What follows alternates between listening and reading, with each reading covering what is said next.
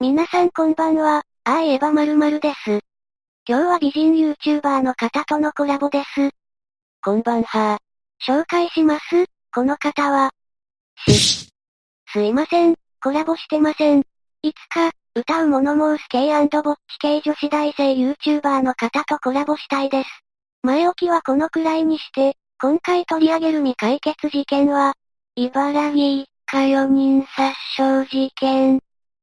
にせんじゅうきゅうねんくがつにじゅうさんにち、茨城県境町若林の住宅に、何者かが忍び込み、にかいで寝ていた小林光則さんと、妻の美和さんが殺害され、別室で寝ていた長男と次女も手足などを切られ軽傷を負った。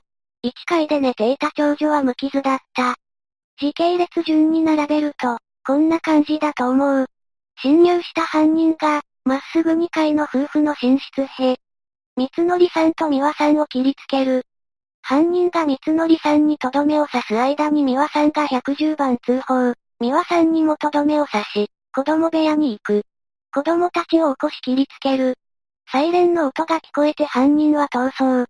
通報からじゅっぷんで警察が現場に到着。この事件のポイント。夫婦のどちらか、もしくは両方に殺意。長男次女とは面識がない。目立ったトラブルはなかった。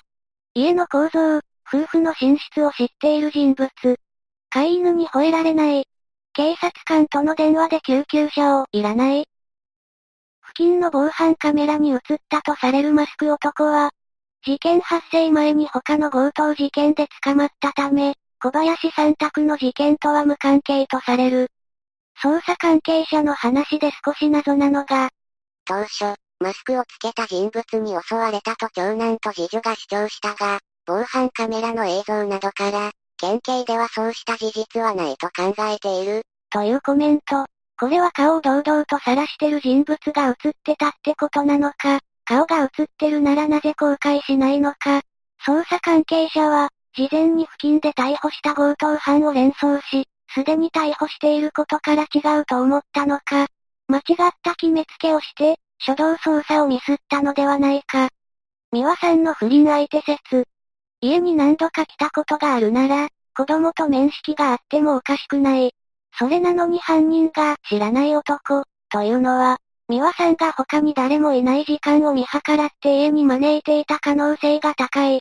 そんな関係の人物は不倫相手しか考えられない。不倫相手を家に招き入れているなら夫婦の寝室を知っていてもおかしくない。そして犬に吠えられないのも納得がいく。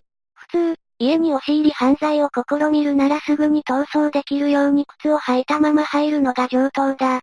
しかし何度か家に訪れていたため、ここでは靴を脱ぐというのが習慣になっていて、つい脱いでしまった。